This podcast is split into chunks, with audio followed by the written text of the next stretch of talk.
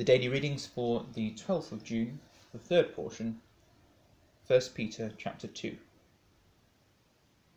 Wherefore, laying aside all malice and all guile, and hypocrisies and envies and all evil speakings, as newborn babes, desire the sincere milk of the word, that ye may grow thereby.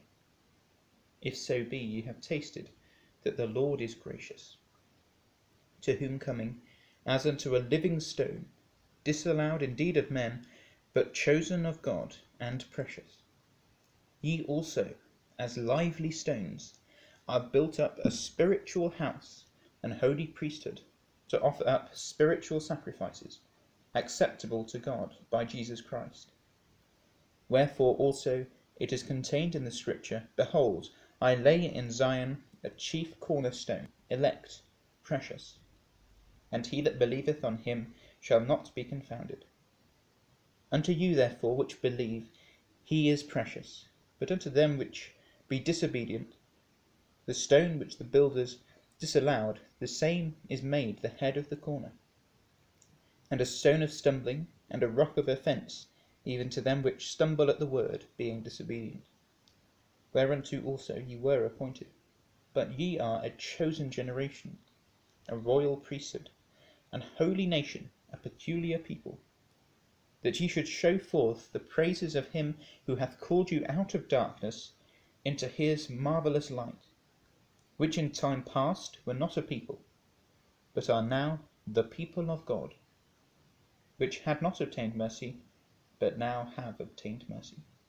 Dearly beloved, I beseech you, as strangers and pilgrims, abstain from fleshly lusts which war against the soul, having your conversation honest among the Gentiles, that whereas they speak against you as evildoers, they may by your good works, which they shall behold, glorify God in the day of visitation. Submit yourselves to every ordinance of man, for the Lord's sake, whether it be to the king as supreme, or unto governors, as unto them that are sent by him for the punishment of evildoers and for the praise of them that do well. For so is the will of God, that with well doing he may put to silence the ignorance of foolish men. As free, and not using your liberty for a cloak of maliciousness, but as the servants of God, honour all men, love the brotherhood, fear God, honour the king. Servants, be subject to your masters with all fear not only to the good and gentle, but also to the froward. For this is thankworthy, if a man for conscience toward God endure grief, suffering wrongfully. For what glory is it, if when ye are buffeted for your faults ye take it patiently? But if when ye do well, and suffer for it, ye take it patiently, this is acceptable with God.